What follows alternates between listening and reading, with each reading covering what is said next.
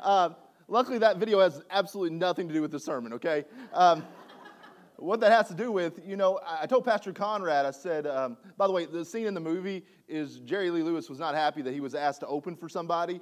And so he literally set the piano on fire and said, Your turn. you know, and the guy's like, Thanks, man. Um, and I told Pastor Conrad, I said, You know, the only advantage that I have when I preach is that I go for a lot less than you do. And I said, Then last week you go for 20 minutes. I said, Thanks, Jerry Lee Lewis. I appreciate it, man. And so that, that's why that video was there, because he, hey, I'm not promising 20 minutes, but I'll do my best, okay? But he did take away my one advantage, which is short.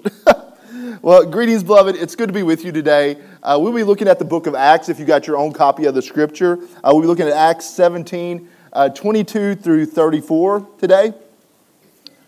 And in the form of introduction, um, th- there's a gentleman that's a professor at Harvard uh, in the divinity department named Harvey Cox.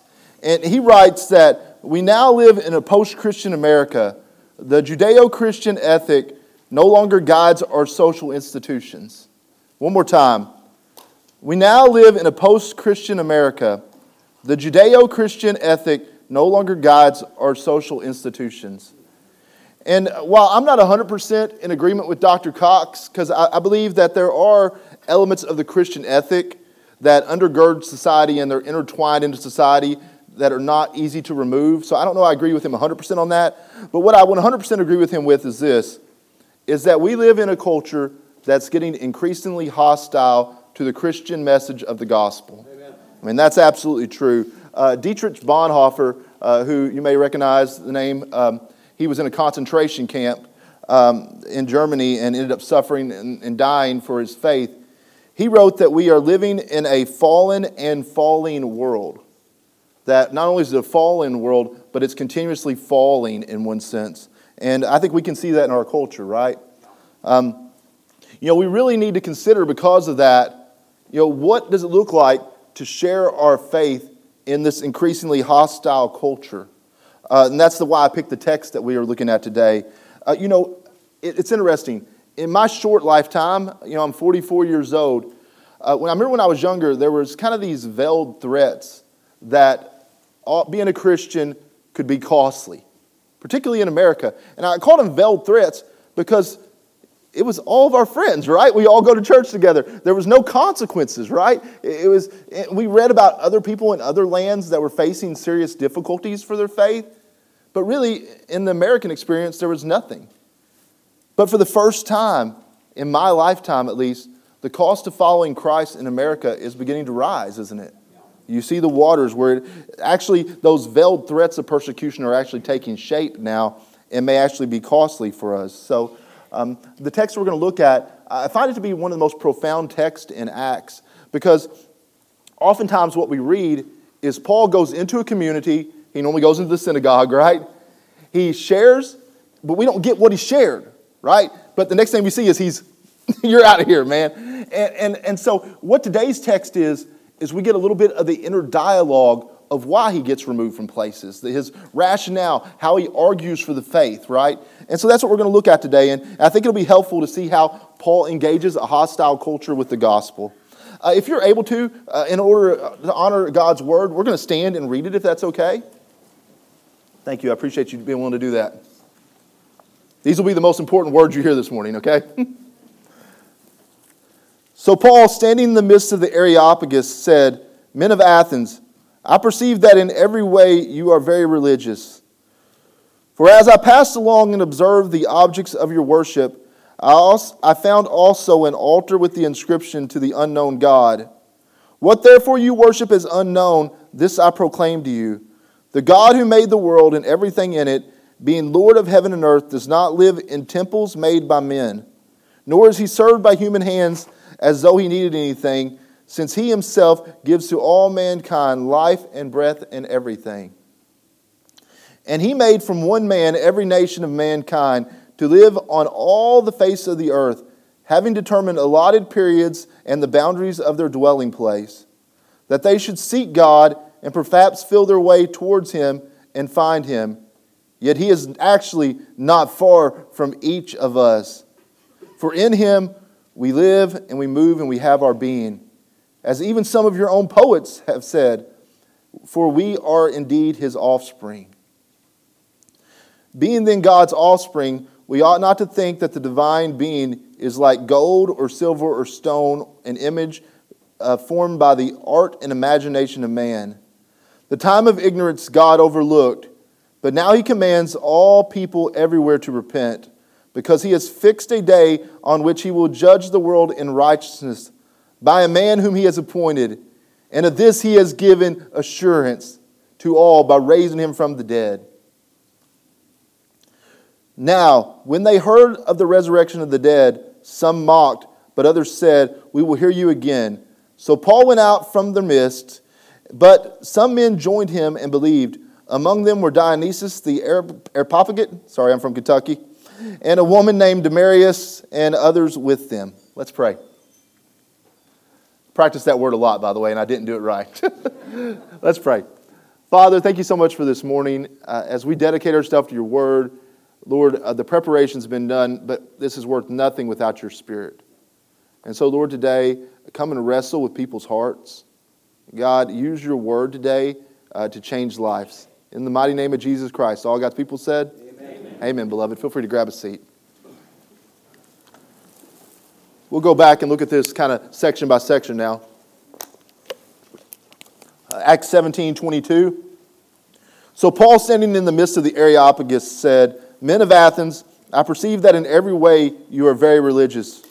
For as I passed along and observed the objects of your worship, I found also an altar with the inscription to the unknown God. What therefore you worship is unknown, this I proclaim to you. You know, the first thing I see in this text is that Paul cares for the people. And, and how do I see this? I see it because what he's done is he's taken his time and he's looked around the society, right? He's invested in them. Uh, he's obviously read some things. Uh, he says of them, he says, I perceive that in every way you're religious. And, and this is kind of a, a, unique comment if you look at the original language. Uh, he could also be calling them simply superstitious, right? He's like, basically, what I can tell from you is that you have some type of level of respect for the divine, you know, the things above, right? Uh, maybe you're a little suspicious. Maybe you're fearful of making sure you cover all the bases on religion. But he says, I do observe that you do care about things that are bigger than yourself. Um, and, and I want to start here real quickly. He says that they're religious. There's a big difference between being religious and being a Christian. And in our culture, we need to observe this. And I think the key really is verse 23, right? They had this altar to the unknown God. And the difference between being religious and being a Christian is what Paul says. What you are suspicious about or religious about, I come to proclaim to you who he is. You see the difference there? You know, we live in a culture now where if I came up here today, let's say you're all college students. You all look young, I'll say that, right? That's a compliment, come on. and I go, my class today, my name is Aaron Clark, and I'm a seeker of the truth. Oh, man. But then if I chase that with, and I found it in Jesus Christ, the college class would turn different, right? You guys know that. That's the difference between being religious and being a Christian. See, the Athenians, a lot like our culture too, by the way, are, are they're religious people. Uh, you know, you can see that in their actions, right? They had created an altar to the unknown God. Uh, this is agnostos theos uh, in the, the, the, Greek culture. And kind of the story on this unknown altar is uh, Epimenides, uh, years, uh, probably four or five hundred years before this, there was a plague in Athens. And they were trying to get this plague to stop. I mean, people are dying, livestock's dying. And so they sacrifice to all the altars and doesn't work. So he builds one called to the unknown God. And then all of a sudden this plague stopped. And so think about this. For uh, you know 500 years maybe, they've been worshiping at this altar of the unknown God. And what I want you to observe by this is that Paul really has taken some time to get to know the culture, hasn't he? You know, he quotes uh, Epimenides. Uh, actually, he quotes him not in the letter that we're reading today. He quotes another poet of Athens uh, in our letter, but he actually quotes him in Titus 1. Anybody know what he says uh, that he quotes from saying? It's kind of a weird passage. He says, You Cretians, it is true what your writer says that the Cretians are always liars, evil beasts, and gluttons. Uh, and that's literally a quote from Athenian literature. Uh, so, what Paul's done is he's taken his time, he's read Greek literature, he understands, he's walked around the city, he's taken his time and understood the culture that he's in. And that's the first point. If you've got your note outline uh, that was maybe handed to you, the first point is this that if we're going to do evangelism in a hostile culture, we need to learn the culture. Paul has done that in these people. We'll continue on now in Acts 17, uh, picking up at verse 24. The God who made the world and everything in it, being Lord of heaven and earth, does not live in temples made by man, nor is he served by human hands as though he needed anything, since he himself gives to all mankind life, breath, and everything. And he made from one man every nation of mankind to live off all the face of the earth, having determined allotted periods and, uh, and the boundaries of their dwelling place, that they should seek God and perhaps feel their way towards him and find him. Yet he is not actually far from each of us, for in him we live and move and have our being, as even some of your own poets have said, we, we, for we are indeed his offspring. You know, we see about the Athenians that if we take the word God and not capitalize it, they're very interested in gods, right? They have, I forgot how many altars that there are around the city, but it, it's an incredible amount. And so they, they, are interested in this kind of gods thing. They uh, have gods for weather, lowercase g, right? Gods for fertility, for nature. And, and, and see, here's what Paul's doing. He's basically appealing to common understanding, right? That, that's point two here, by the way. Uh, that we need to appeal to common understanding. And that's what he's doing in our text. You can see that he's pointing out that even your own poets say that we are God's offspring. So there's some common understanding. Uh, they believe that the gods, lower G, controlled all the elements of their life. And that's why Paul says, like in verse 26 uh, on the screen, if you can read that, uh, that God has allotted periods of times and boundaries for their dwellings that they should seek God and perhaps feel their way towards Him. So, as Paul is appealing to kind of these basic understandings of, of, of, life in the Athenian culture that they would have agreed upon, he's doing that with a correction. And let me explain this correction. See, you think about their life, they would bring in sacrifices to try to make sure the gods didn't get angry, right? Because if God's got angry, your wife would have a miscarriage, or, you know, it, it's almost like this yin yang, right? Trying to keep the balance type of thing. And, and, and, if you didn't do the right sacrifices, that God would strike them or, or cause issues within their family. And so they're very suspicious, right? They're trying to make sure to keep everything balanced. They're religious people. But what Paul does is he takes the common understanding that God's in charge of all things, and he corrects them and says that the God, the true God, the capital G, is using his power to position you so that you can know him. You see the difference? There, because of their faith, they're scared of God. They are trying just to do whatever they can to please him. That's also like a fundamentalist Christian, right? How do I follow the rules to make sure God doesn't get upset? It's not who God is. It's not who He is. He's vastly different. He's far more kind and loving. Amen. And so, what Paul's doing is he's appealed to a common understanding that God's in charge of all things, but he's correcting their misunderstanding of the character of who God is. Um, I saw this quote from J.I. Packer. I thought it was great. To know that nothing happens in God's world apart from God's will may frighten the godless, but it stabilizes the saints. You see the difference? That's the difference between a religious person and a Christian. See, for them, the concept of God left them in fear, right? But for Paul, he's going, wait a minute. God's in charge of all things. He's not minimalizing God's sovereignty. But what he's saying is that he's using that sovereignty for your benefit and your good. You know, I, was thinking about as I was reading this passage, we really got to understand our lives are not a random series of events. It's not who God is, right? We don't see that God presented in the scripture. You think about your family background, all the things you've went through, even the painful experiences, all function to prepare your hearts to meet the living God. You think about this for, I was thinking about this, okay? Um, raise your hand if you were born in Geneva. Way up high. Not like we were doing in the song. I have, there we go. Come on, raise them high. Wow. Is this less than probably 1%? Or you guys just raise your hands like you do in I Raise Up My Hand song? If you were loud, loud and proud, if you're a Genevan. Wow. So you think about this, okay? Who thinks they moved here from the farthest location away? Shout it out. Maine, that's a pretty good choice. Yeah. Anybody else? Anybody further than that? Anybody overseas? I was born in Peru, Indiana, um, pretty far up there at that Air Force base. And, and, so you just think about it.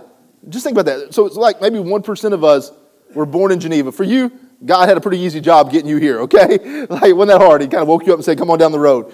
Uh, but, but for the rest of us, I mean, it took remarkable things to get us all into this room together today, right? I mean, and what you need to understand is that that's the kindness of God. Think about this for a second. The earth is the Lord's and everything in it, the world and all who live in it. Psalm 24. Our God is in heaven. He does whatever he pleases. Psalm 115. The Lord has established his throne in heaven and he rules over the kingdoms. Psalm 103. Whatever the Lord pleases, he does in heaven and on earth, in the seas and in the deep. Psalm 135. He does as he pleases. And his pleasure today was to bring us all together into one room to be able to hear about Christ. His pleasure for the Athenians were to bring their intellectuals, the most influential people, into one place to Areopagus and to be able to hear the gospel. And that's God's kindness. And while you think about how incredibly hard it would be to do that, to work things in angles to get like somebody like me from Kentucky to Chicago to Florida. I mean, that's incredible, right? Moving hearts, changing directions, doing all those things to get us all in the same place. What maybe is more profound is what Jesus said. This great, mighty, and high God said this Are not two sparrows sold for a penny? And not one of them will fall to the ground apart from your Father. But even the hairs on your head are numbered. Fear not, therefore, you are more value than many sparrows. So whoever acknowledges me before men, I will acknowledge before my Father who is in heaven. And whoever denies me before men, I also will deny him before my Father who is in heaven. You think about this. Those with great power in our culture use it to dominate, right? The one who has all power says, Are you not worth more than sparrows? He's loving, he's kind, right? He's extended grace. One of his graces that you had your boundaries of your life allotted to the point where he wanted to be able to have you hear the gospel and to be able to respond to that. And he says clearly that don't deny me before men or I'll deny you before the Father. Strong passage. See, Paul knows that there are some common understandings about God, but he doesn't want to leave them there. He wants them to know the true God. And until our understandings of God conform to the Scripture, we do not know the true God as He has presented Himself, right? And so that's what Paul's doing. And we'll see this kind of in the next section of Scriptures that he's going to take what are common understandings and he's going to correct the ones that are wrong and the false beliefs about God based upon Scripture. So we'll see that in the text. Let's march forward. Acts 17 29 uh, through 31. Being then God's offspring, we ought not to think that the divine being is like gold or silver or stone, an image formed by the art and imagination of man. The times of ignorance God overlooked, but now he commands all people everywhere to repent, because he has fixed a day on which he will judge the world in righteousness by a man whom he has appointed. And of this he has given assurance by raising him from the dead. See, after appealing to the common understandings, what Paul does next is point number three is correct false beliefs about God. Okay? And I want you to follow his argument, okay? This is really quite a clever argument that he makes for the people. See, you would agree that we're God's offspring. That's what Paul's first kind of statement is, right? We said, well, follow with me for a second.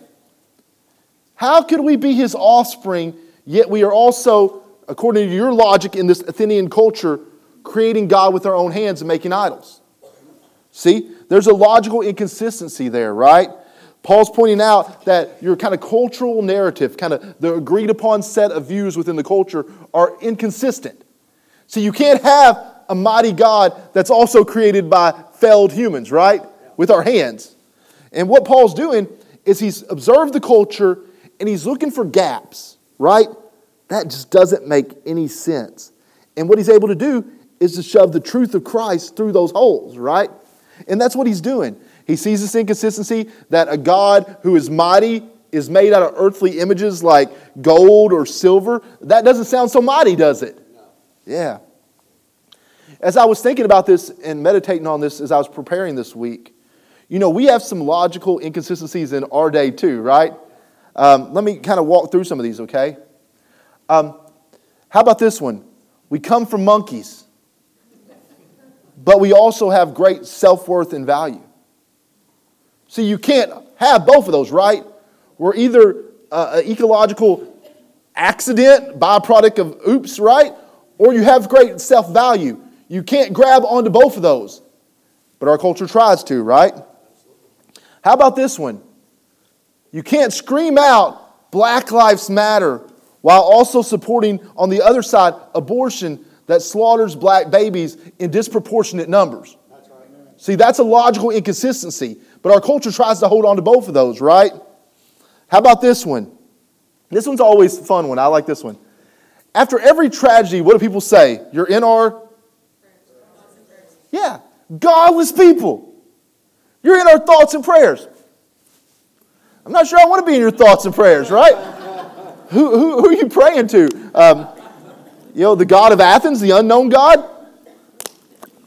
Maybe the God of Athens, Georgia? I don't know. Maybe. uh, saw Pastor Conrad was at the Georgia football game last night, by the way. That, that's the true altar to the unknown God. Yo, here's another logical inconsistency, okay? How about this one? The California legislator, I read a secular article, so not a Christian article. Uh, they're moving to ban Skittles. Now, listen, I know that Skittles will probably kill you, and you know how I know that? Because I enjoy them. I've learned in life everything I enjoy probably kills me, you know. Um, but the article was pointing out that there's a real weird sense of justice here because you're allowing people to ransack stores, yet you're preoccupied with Skittles?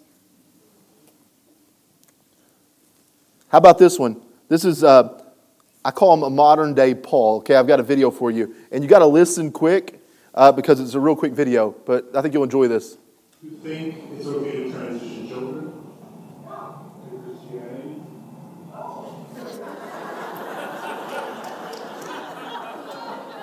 One more time for those who are uh, slow of listening, okay? You ready? It's okay to transition children Christianity? it's gold, right? Uh, Paul's, Paul, what, what this person's doing uh, is pointing out that you're perfectly okay with a child taking a knife to their anatomy. But you think the ideal of changing their spiritual views is a big deal? That's a logical inconsistency, isn't it? Uh, we'll have a 10 year old girl here in a little bit uh, coming up into the water to make a profession of faith before you. I promise you, children are more than capable of transitioning to Christianity. um, one last example of this uh, kind of cultural inconsistency that I want to point out is um, this kind of narrative within our culture that just by kind of making a proclamation that you've changed your gender from one to the other creates this kind of equality, right? Um, and, and, that's no more better on display than in female athletics, right? You'll look up at a, uh, a winner's platform and you got three people stand up there and one of them is not like the rest, right? You guys ever sung that song?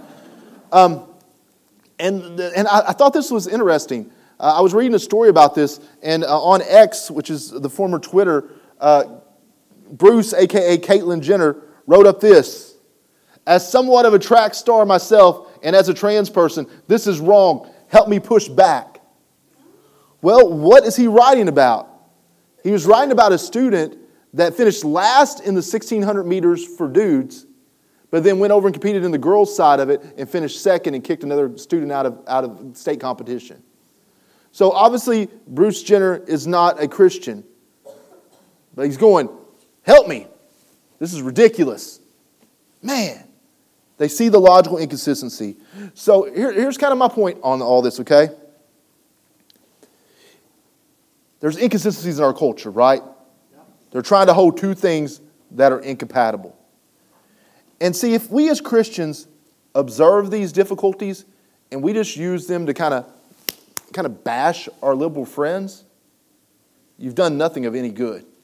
I mean, it's fun, right? I mean, hey, you know, win an argument, kind of stinging somebody is kind of fun, right? But if you just do that, you've missed an incredible opportunity, Paul would say.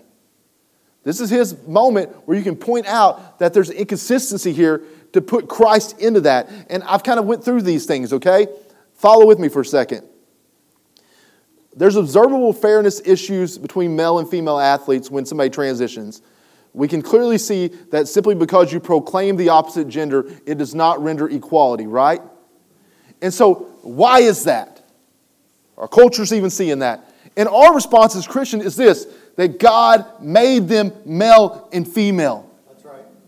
That they are distinct. That there are biological differences between you because God made you. That's right. Okay? I wrote down here, um, and I, I titled this intentionally that there's a false prosperity gospel of the trans movement. Now, that's a lot of words, okay?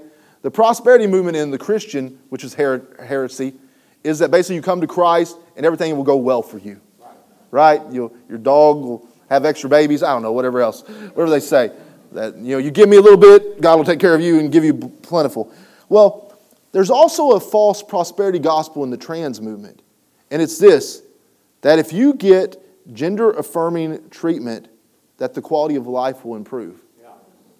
And it's a false prosperity gospel. It is a false gospel. Uh, all you have to do is do a little bit of research. People who receive gender affirming treatment, uh, that would be medications, maybe reassignment surgeries, there's zero improvement after a period of time in, in disposition. Zero. In fact, I read a pretty high end article this week that said the ideal uh, of suicide idealizations after they've received gender affirming treatment is higher. How would you like your doctor coming to you and say, you need a surgery that will absolutely not help you, but probably will hurt you? See, zero improvements, more dangerous position than you were at before. And our answer is this listen, emotionally, physically, but ultimately spiritual pain can only be healed by Christ. Amen. He will come in and He will bind up those wounds that are hurtful, not creating more wounds in your body. Right? When people say, my life should matter more, I should, I should matter, right? Our answer is this yes, you are important because God created you in His image. Amen. You see what I'm doing here? I'm taking what the culture, there's these tensions in the culture that they're observing, and I'm putting Christ right in the middle of it because he is the creator of all this, right? How about this one? When the secular writer writes that uh, we're preoccupied with Skittles and disproportionately focused on criminal theft, you know what we say? Justice is a good thing. Maybe. Why do you think that inside you're crying out that this is not just? It's because the God who made you created you with a sense of justice. And that's both a good and a terrible thing because all of us have sinned against this God that will one day also balance our accounts, right? You see what I've done here? With just a minimal amount of thoughtfulness and logic, we can look for these inconsistencies in the culture as opportunities to show Christ. Please don't just use them to bash people. That's the last thing we want to do, right? I mean, we're the only people on the planet that can look at somebody who has a totally different view disagree with them and love them fully at the same time. It's our calling, right? But these inconsistencies leave enough space to correct those with true beliefs about God, right? And I would plead with you for a second. Hear me out, okay? This is not just something for the professionals to do. This is evangelism, right? Engaging the culture with the gospel. And who's responsible for evangelism? Okay, about the same amount of hands that raised their hand a while ago. Who's responsible for evangelism? All right, good. I assume the hands that were down are not Christians yet. But today's your day, right? you guys help me out, man. I read this week. Do you want to know the difference between an atheist and an American evangelical Christian on evangelism? The atheist is honest about not following the teachings of Jesus. Ooh, that one stings, hey? See, Paul's correcting several things here, and he's looking for places to shove the gospel in because the gospel's in every story. Amen? Amen. Paul corrects their inconsistency also of having an idol to an unknown God, that that would be appropriate. You see that in verse 30, right? The times of ignorance God overlooked, but now he commands all people everywhere to repent because he's fixed a day of judgment in head. And that's what Paul really understood about his kind of existence as a person. Uh, in fact, he writes in Colossians 1, and I'll read just the end of this, that he was given a stewardship to make the word of God fully known. The hidden mystery of ages in past are now being revealed, right? And so, Paul, when he comes into this, he basically understands that I'm coming into your presence by God's grace, right? which for him it was being kicked out of Thessalonica and then going down to Berea and then having the people from Thessalonica come and kick him out of Berea. And he ends up in Athens to share the gospel. And he says, Listen, there were times that you were ignorant to the truth of the gospel. Today you can no longer claim that. Right? He's coming to plead with them about the gospel and to show them the beauty of Christ. He says that God now commands people everywhere to repent because the time of ignorance he's overlooking. You know, that sound, man, it should hit the ear in a special way. I think the first time I hear that is on the cross. Father, forgive them. They don't know what they're doing. Whew. That's the same thing, right? Times of ignorance God overlooked. So we get that from Jesus Christ. Uh, we also see it in Acts. Different men, same message. Peter, let all the house of Israel therefore know for certain that God has made him both Lord and Christ, this Jesus whom you have crucified. Now, when they heard this, they were cut to the heart and said to Peter and the rest of the apostles, Brothers, what shall we do? And Peter said to them, Repent and be baptized, every one of you, in the name of Jesus Christ, for the forgiveness of your sins, that you will receive the gift of the Holy Spirit. This is beautiful, by the way. For this promise is for you and for your children and for all who are far off, everyone whom the Lord our God calls to himself. You hear it there? Man, you crucified this Christ, but he's been made Lord over all. And when they heard that message that they now need to repent, I mean, turn from your sins and believe, it says they were cut to the heart. And man, that's my prayer today is that some of you, as you're hearing this about Christ dying for your sins, that you're cut to the heart. Um, and you begin to respond to that message today through repentance and belief. Same thing as he said. Same thing we hear again in Acts 3, one chapter over. And now, brothers, I know that you acted in ignorance, as did your rulers, particularly speaking of crucifying Christ.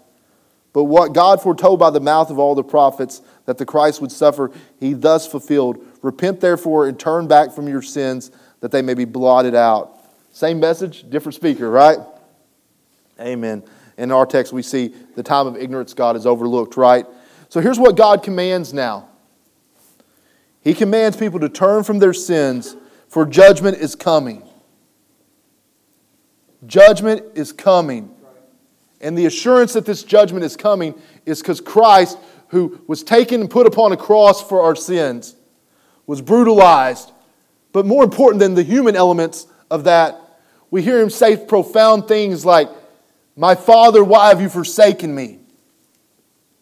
I mean, the wrath for humanity's sin placed upon him. You think about this. But then what happens after they take him and stick him outside the camp in a, in a grave? Three days later, what happens? It's assured. It's assured because of what's done with Christ. We stand on solid foundation today. Amen. This is the beauty of the gospel.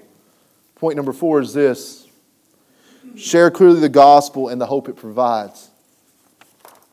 And here's their response. You ready? Now, when they heard of the resurrection of the dead, some mocked, and others said, We will hear you again about this. So Paul went out from the midst, but some men joined him and believed. Among them were Dionysius the Areopagite and a woman named Damaris and others with them.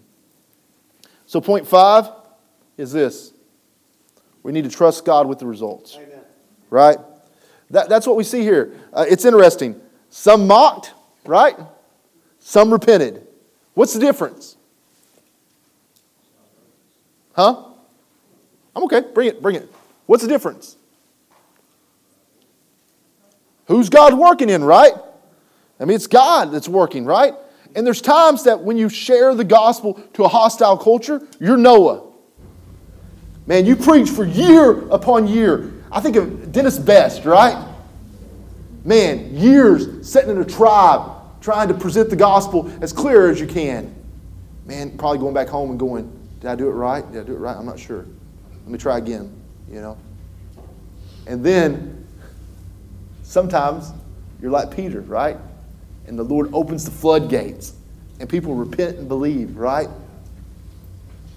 Like Dennis had at the later part of his life.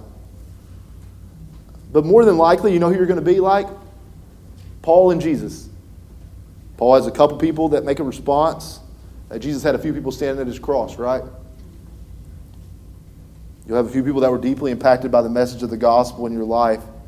But here's what I would tell you remain faithful. Trust God with the results, right? Do your job.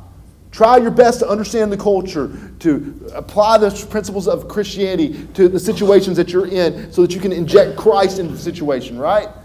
But, but at the end of the night, we trust God with the results. I love what Paul wrote in 1 Corinthians. You guys may remember this from Pastor Conrad's teaching. Uh, 1 Corinthians 3 5. What then is Apollos? What is Paul? Servants to whom you believed, as the Lord assigned to each. I planted, Apollos watered, but God gave the growth. Who, who gives the growth? God. God, yeah. So neither he who plants nor he who waters is anything, but only God who gives the growth. Amen? That's true. And so, like, kind of wrapping up today, um, so many responses that you could have. One is that uh, that quote, Aaron, you said about evangelism and atheist hit me uh, right between the eyes. I don't share my faith. I've not even thought about it. Well, that's in rebellion, right? And today that would say be repented of, right? I would caution you to do that today. Uh, you can do that. Sometimes it's very good to do a formal repentance, coming forth and praying. I would say the other side of this is that maybe you've been cut to the heart this morning by the gospel. You've never thought about the fact that your sins cost Christ.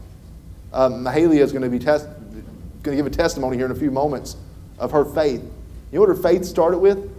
Last week. I mean, God's been working in her life for a long time. I've been able to see that. But last week, you know, she's let the cup pass from her, you know, since she was a baby. She's been in church, right? Seen that cup, no big deal, right? Last week, she came to me and asked me like three times, Hey, Dad, I want to take that cup. I'm like, You just want the fancy cup, right? Is that what it is? No, no, Dad. I really feel like I need to put that in my hand. I said, Man, why would you want to put that in your faith? That, why would you want to put that in your hand? That's just for a Christian. And, and all of a sudden, she started to well up. And she was holding it in her hand, and she said, This was for my sins. I've never seen somebody get saved holding the Lord's Supper cup you know? But she began to weep and repented of her sins and then a few seconds later was able to drink the cup and be thankful for it. You know that's the beauty of the gospel right? And you may have walked in here today not thinking about christ at all but man as we've been talking about this repentance and you've looked at your own life and you're holding to some of these illogical things now uh, the lord stripped those off and he's shown you today the beauty of christ and that you need to repent and believe. There's an opportunity to do that today right? We got john right here raymond Uh, we're going to be singing a song. If you want to come up and grab one of them and talk to them, please do that, okay? Afterwards, okay? There's no formality to this. If you want to come afterwards, come afterwards. We will sit here with Scripture and explain the things of Christ until 3 or 4 o'clock in the afternoon. Not even think twice about it because we love you that way. Right? Yes, men? Yes. John said maybe not. Maybe I want to go to lunch. I'm not sure. but that's the invitation today, right? And then the other things are, you know, whatever else the Lord did in your heart today. If you need to make a public profession, if you need to come down and pray about something, the invitation's open today. Amen? Amen. Let's pray and we'll stand up.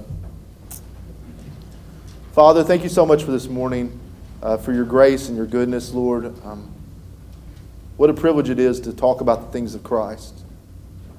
Lord, today we ask that you move hearts.